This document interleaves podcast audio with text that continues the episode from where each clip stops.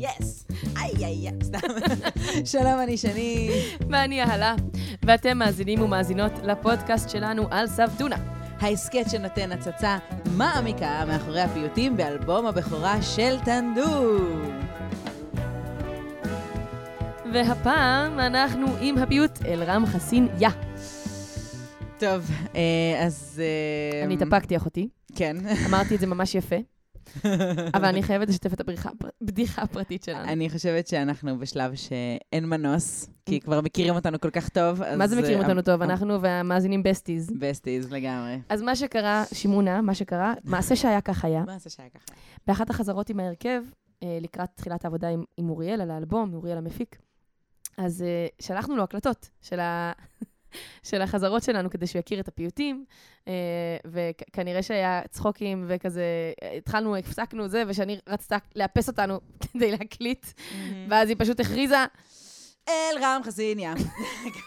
וזה פשוט, בדיוק ככה, בדיוק. יאללה, אני חייבת להשמיע את זה. מצאתי את ההקלטה, וככה זה נשמע, שימו לב. לא, זה לפני שנייה. רגע. וככה זה נשמע. אל רם חסין יא. ואז כל פעם שהייתם צריכים לשמוע את זה עם אוריאל, אז זה מה שזה היה נשמע לכם. לא, פשוט ככה אוריאל קרא לזה, הוא כזה מין טוב, מה עושים עכשיו? אל רם חסין יא. זהו, זה הכי מצחיק, שכאילו גם כשאנחנו לא היינו, וזה היה רק את ואוריאל, זה היה בדיחה פרטית שלכם. לגמרי. יפה. ובכן. לענייננו, כשמתוך מאות ואלפי פיוטים אנחנו בוחרות בפינצטה, 11 פיוטים וניגונים. בלבד. 11 פיוטים וניגון, סתם, שיהיו באלבום. ברור שלכל אחד מהם תהיה לנו איזושהי זיקה מיוחדת, וזה באמת פיוט שקרוב לליבי. ואפשר להגיד שבמקומות מסוימים הוא אפילו קצת מזוהה איתך. אולי, כן, אולי קצת בשנים האחרונות. אז הכל התחיל בחשבן התשע"ח. או אוקטובר 2017. איזה שנה אנחנו עכשיו? תשפ"ב. אנחנו כן, לא, אנחנו כבר... בואכה תשפ"ג? תשפ"ג, כן. תשפ"ג. אבל כן, בלועזית מדובר ב... 2017, אוקטובר 2017. אורי קרויזר, שהכרתי בתפילות יום כיפור של בית פרט, וידע שהתחלתי את דרכי בעולם הפיוט דרך קהילות שרות באותה שנה, הזמין אותי כפייטנית אורחת ללילה לבן בספרייה הלאומית בנושא מוזיקה, פיוט ותפילה, פסטיבל כזה, שנקרא בסוד קולות רבים. זהו, אז אני תהיתי, למה לא הייתי שם?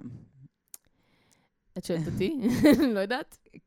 כן, אני רוצה רק להגיד למאזינים היקרים, ששנים, אני מבקשת מיאללה לשתף אותי ביומן גוגל שלה, כדי שאני אדע על אין סוף הדברים שהיא עושה.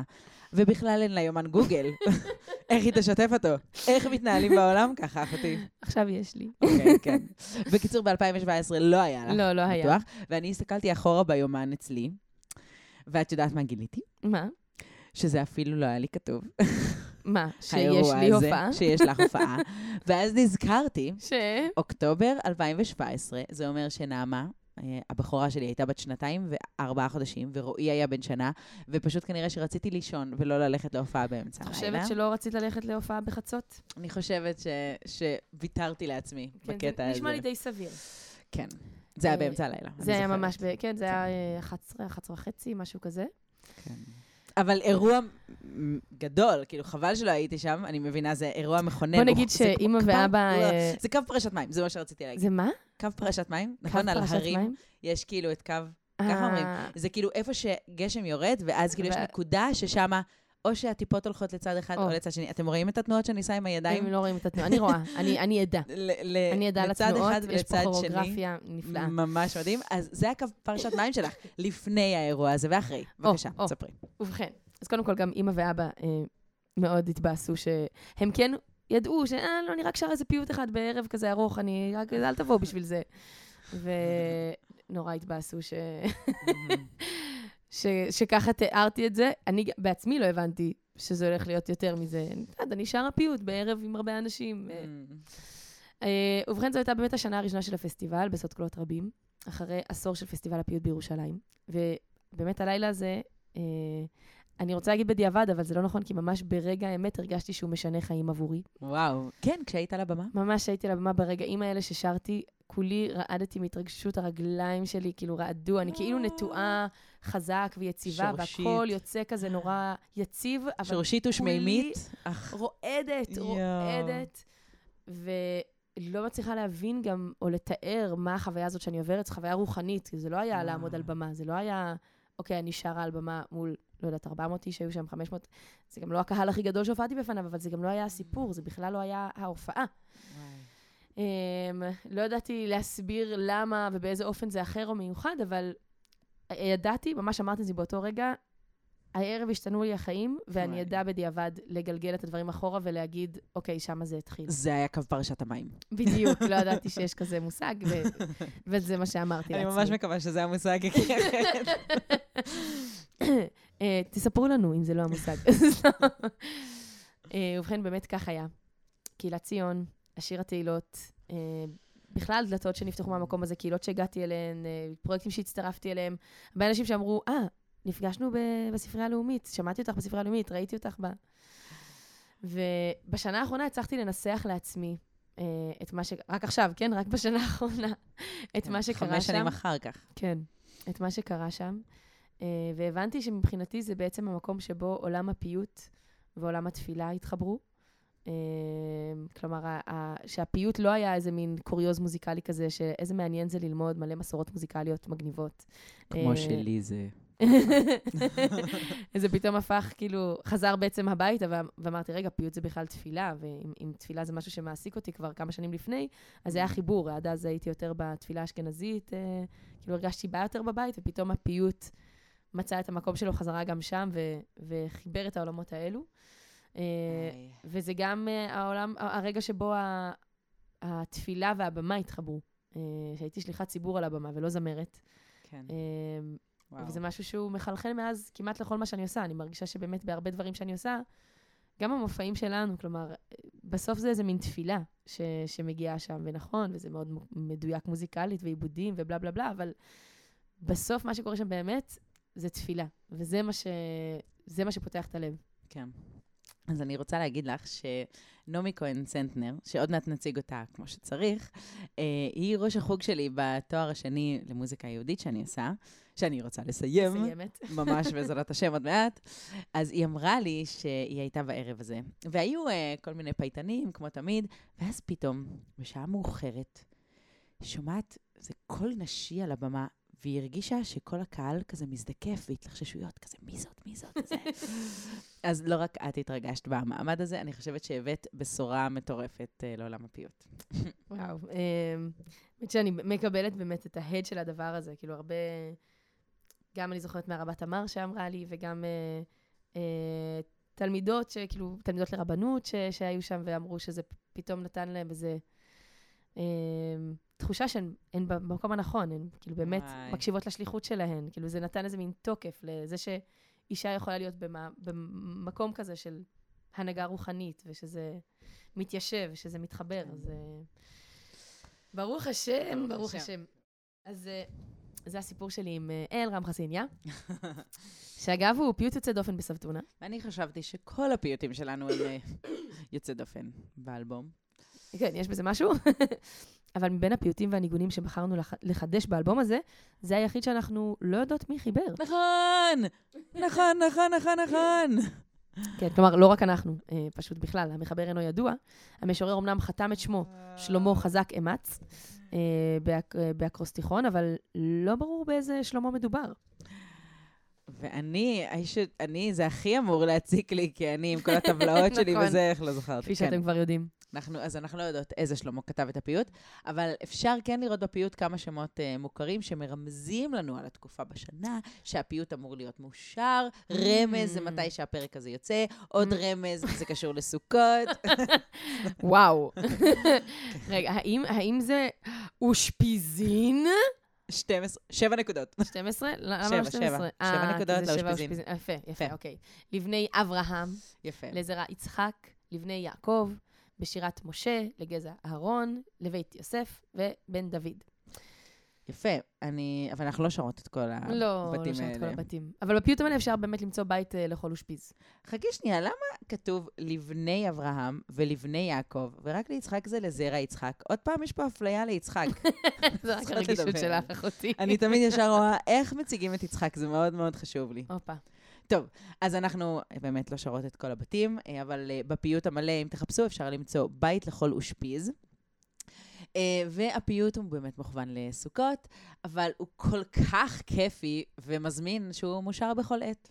בסוף כל הפיוטים והניגונים הם כזה, כן, זה לזה, אבל תכלס אפשר תמיד. לא, לא, עם כולם, כאילו, זה קצת מוזר, נגיד, לשיר, בדיוק היה לנו את ההתלבטות זאת, לשיר שלום עליכם במוצאי שבת. מוזר.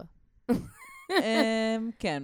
בכל שאר הימים סבבה, אבל מוצאי שבת זה כאילו מדי ספציפי, שזה כאילו בדיוק לא שבת.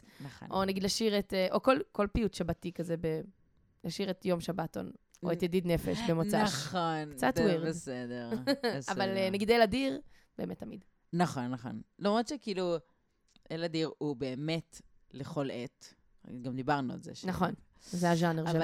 נכון, אבל פשוט אני חושבת שרצו שהוא יהיה לכל עת, כי הוא כל כך יפה. את אל רם כאילו. כן, אל רם. זה כמו שאת הפכת את כל דודי לניגון לכל עת. נכון, כי הוא הכי יפי. כאילו, כן. אוקיי, אז מדובר בפיוט מובהק אפגני. איזה מגניב שיש לנו פיוט אפגני. נכון, ממש באלבום. ולא, אנחנו לא יודעים מי הלחין, אבל לי ברשימות שלי בטבלאות כתוב שהלחן הוא עממי אפגני. יש שם משהו שכתוב, ויש מקורות על קהילות נוספות כמו פרס, נכון. שגם מיושרות אותו בעבר. בטח הם גם נדבקו בעשירה ובשמחה, ומעניין שזה לא הגיע למקסיקו עם הלטין. אולי עכשיו, אולי עכשיו זה הגיע לקהילה במקסיקו. ומה שהכי מדגיש את הפיוטיות שבו, הוא שכל כולו שירת מענה. נכון. הכל. איזה כיף. שזה ממש מזמין את ההצטרפות של הקהל. כאילו, אין משהו שהפייטן המובילה, את שרה, שאנחנו לא חוזרים. אני אוהבת להביא אותו להמון סדנות, בדיוק בזכות התכונה הכיפית הזאת שלו, שאפשר ללמוד אותו תוך כדי תנועה. אפילו, כאילו, אני בכלל לא מלמדת אותו. אני פשוט אומרת, טוב, תחזרו אחרי כל שורה שלי. נכון. ואנחנו פשוט שרים ביחד את הפיוט. מדהים. מדהים. ואז גם אפשר להעז ולקחת סולו אחרי איזה כמה בתים, ולהוביל ולנסות. כי, כאילו, אוקיי, חזרנו למנגינה כמה פעמים. נכון. בבית השלישי, רביעי, חמישי, שישי, בטח בשביעי, שמיני. שמיני? יש 8 בתים, כן. כי חוזרים על הראשון? לא, בבית הראשון יש... אין אף אחד מהאושפיזינים. יפה. יפה, כן, כן. יפה. אז קיבלת 8 נקודות בעצם. יפה מאוד. יפה. 8 זה גם מעל הטבע, אז בכלל זה הכי טוב לקבל 8 נקודות. אז אני עושה שבעצם יצא לי גם ללמד אותו, כמה חודשים אחרי אל אדיר, לכל הכיתות בבית ספר קשת בירושלים. ומתוך הבקשות השונות שעולות בו, שהן שגרתיות למסורת הפייטנית בכלל, ולפיוט המאוחר בפרט, שזה גאולה, והזירוז של בו המשיח, והקמת בית המקדש, ודברים האלה שבאמת היו עסוקים בהם הרבה, ולפעמים עדיין עסוקים בהם. כל זה מופיע בפיוט? כן. איזה קטע, כאילו, אני אכתוב פיוט, מה אני אבקש? הכל! יאללה, בוא נבקש הכל, כל מה שאנחנו רוצים. למה, נגיד, אין שם משהו שקשור ברפואה, שזה נגיד נכנס, משתרבב, אפילו בידיד נפש, יש לנו כזה פתאום איזה בקשה על רפואה. נכון. אז כזה, זה לא הכל, זה כן בסוף מאוד מאוד מוכוון לאומי, מאוד מוכוון כזה לסיפור של עם ישראל, ושל החיבור לארץ ישראל. אז אפרופו, הסיפור הזה של עם ישראל וארץ ישראל, בחרנו להתמקד בקיבוץ גלויות. שזה מופיע בבית שאנחנו, הבית השני שאנחנו מבצעים, שהוא בעצם הבית רביעי בפיוט.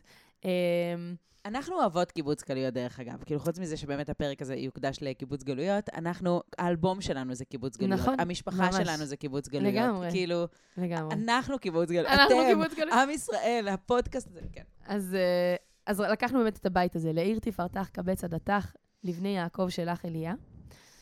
והמילים האלה, הקבץ עדתך, ובכיתות, בקשת, כאילו דיברתי איתם על זה היה ממש רגע מתוק ומרגש, ששאלתי אותם מה זה עדה, מה זה אומר, אם הם יודעים מה העדות שלהם, מאיזה ארצות ההורים שלהם הגיעו, הסבים והסבתות שלהם הגיעו, או אם הם יודעים עוד דורות אחורה, וזה היה פשוט מקסים, באמת למלא את הלוח, במלא מלא ארצות. ברור שגם היו כאלה שחזרו על עצמן, אבל בסוף, כאילו, באמת אנחנו... יש ילדים שהם בעצמם היו חיבור בין 4 ארצות, חיבורים כאלה שיכלו להתקיים רק פה.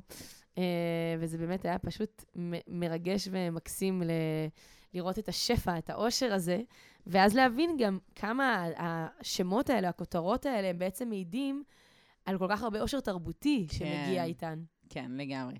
אז אני רוצה להיות כנה שוב בתוכנית הזו שלנו, שאני לגמרי העתקתי את זה ממך את הרעיון הזה, כי לימדתי את הפיוט הזה לפני כמה שנים בבית ספר מעיינות פה בצור הדסה, וזה היה בתקופת הקורונה, והמנהל עידן סניר, הוא פתח תמונה של מפה עולמית, ושם ההורים יכלו לנעוץ את המקומות שמהם המשפחה שלהם הגיעה. מקסים. זה כל כך מגניב, אז אני שמה קישור לתמונה בפירוט שלה, זה למי שרוצה לראות. סתם זה רעיון כזה חמוד. אתה יודעת, זה מזכיר לי את מה שאמא הייתה מספרת על טיטה באולפן, טיטה, אמא של אמא, סבתא שלנו, שלא הייתה מצליחה להתקדם או להתרכז בלימוד של העברית, כי המחשבות שלה היו כל הזמן נודדות ומשוטטות לאיזה מקסים זה לראות שהוא מארגנטינה, והיא מרוסיה, ואני מסקוטלנד, וכולם פה ביחד.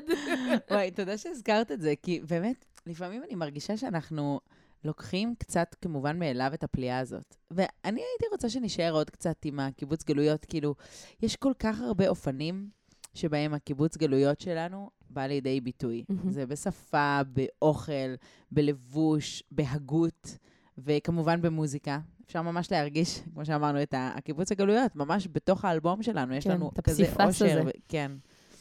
אז גם קיבוץ גלויות של מקורות המילים ושל מקורות הלחנים ושל העיבודים. אגב, העיבודים, כן, זה באמת, כאילו, בסוף גם עשינו משמשים בתוך כל הדברים האלה שמתאפשרים כשאנחנו כאן. נכון. אז דיברנו עם דוקטור נעמי כהן צנטנר, שהיא חברה ומורה, חוקרת ומרצה במחלקה למוזיקה בבר אילן, והיא אמרה דברים מאוד מעניינים, שאני אגב שמעתי אותם בקורסים השונים שלקחתי בתואר, וזה באמת פשוט מרתק. אז למשל הייתה נקודה שהיא העלתה, שמסורות לא עולות לארץ, אלא אנשים עולים לארץ ומביאים איתם דבר שנקרא מסורת, אבל מסורת זאת תכלס מילה חדשה, והיא ביטוי שלנו למה שאבא או אמא שלנו עשו.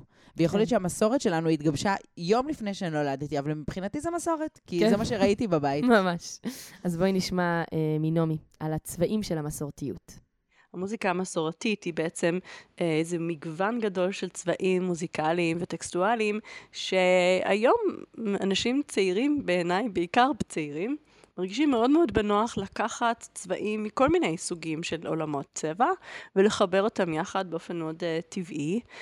זה הדור שאנחנו נמצאים בו, יש אנשים שיש להם ביקורת על זה, יש אנשים שחושבים שזה נהדר.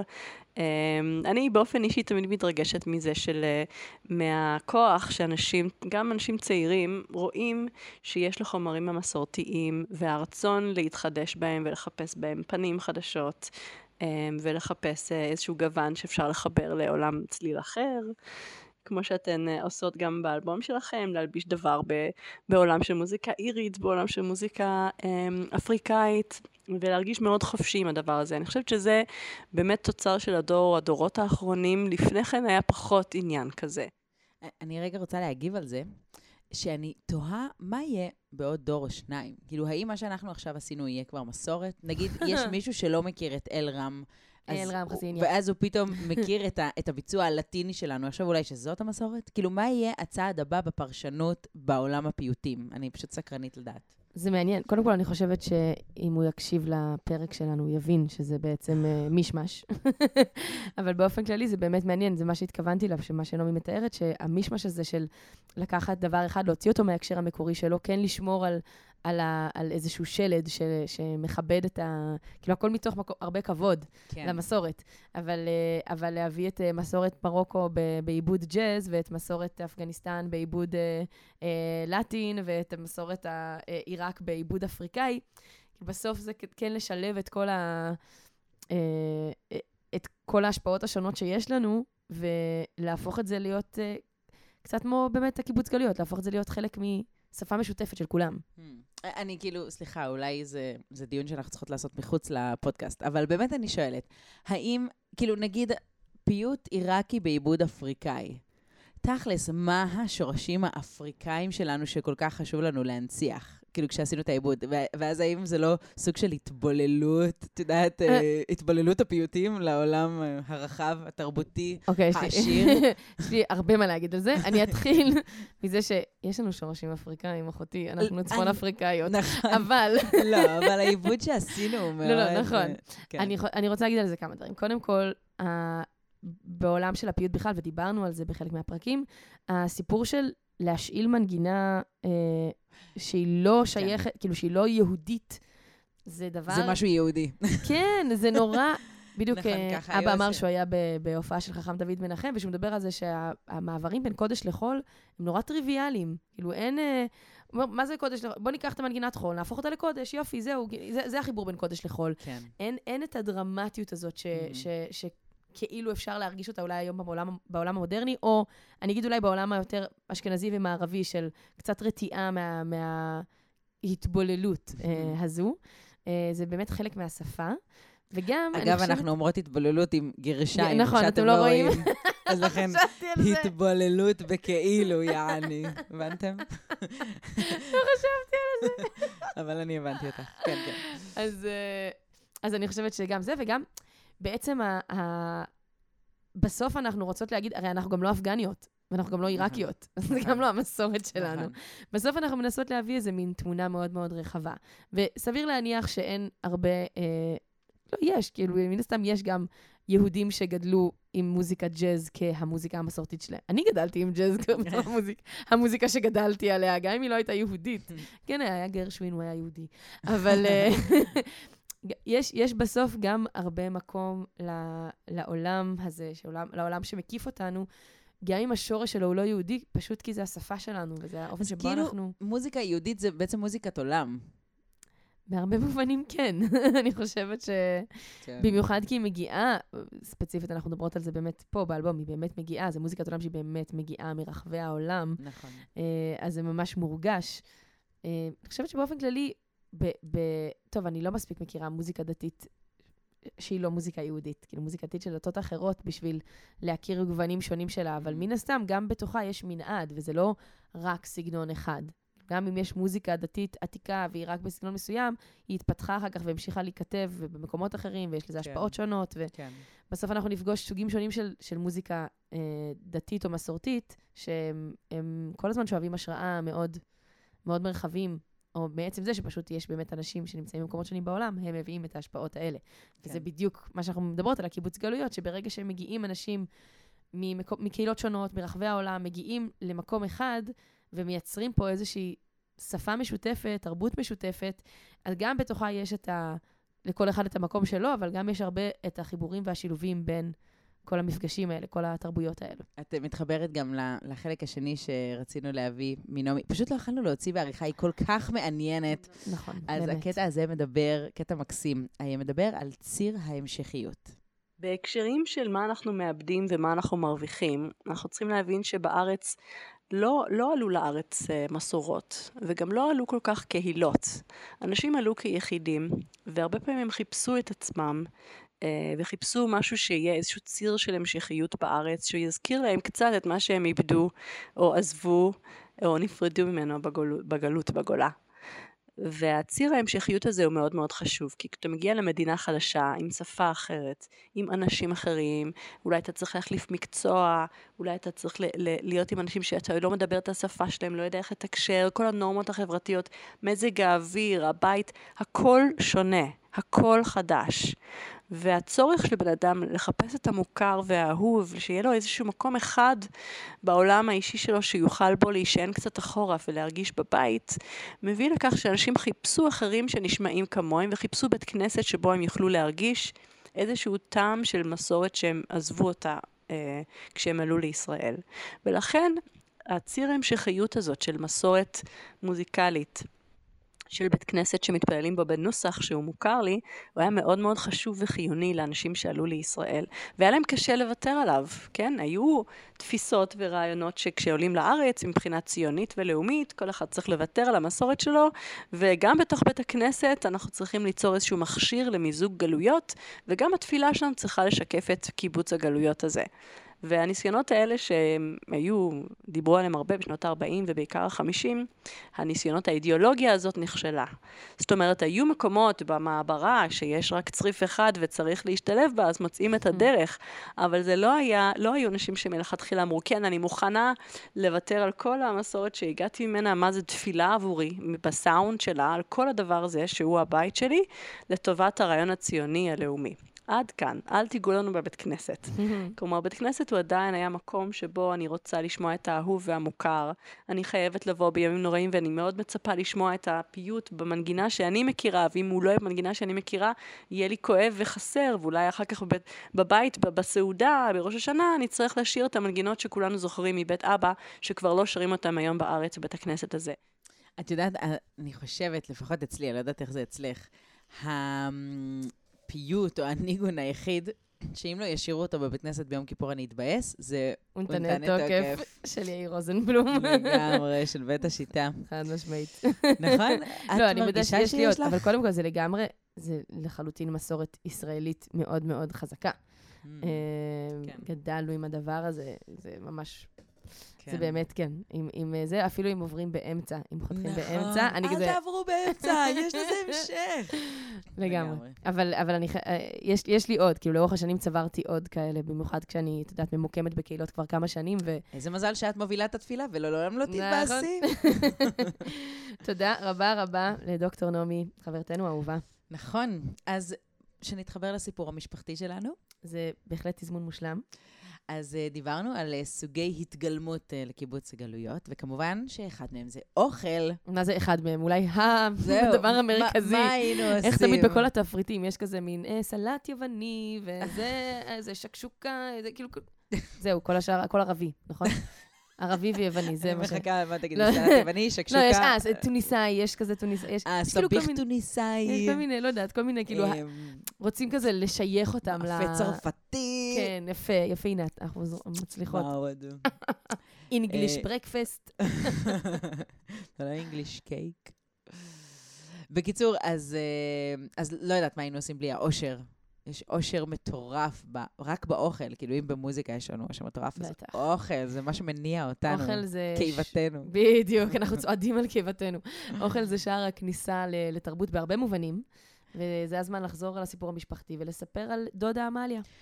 אוקיי, אז אתם מדמיינים את העץ המשפחתי שלנו? ברור. יש את סבתונא, היד שלי הכי גבוה למעלה. נכון. היא על שמה באמת קראנו את האלבום, ולסבתונא, אנחנו דיברנו הרבה על סבתא שלנו, אלבום בעצם מוקדש לסבתונא ולשתיים מבנותיה שנפטרו, אחת מהן היא סבתא שלנו, סבתא בובה, שגם דיברנו עליה בכל מיני פרקים, ואחות של סבתא בובה היא דודה אמליה, וזה קטע שאנחנו קוראות דודה, כי בעצם כן, היא דודה של אבא שלנו, כן. אבל אנחנו קוראות לה דודה אמליה.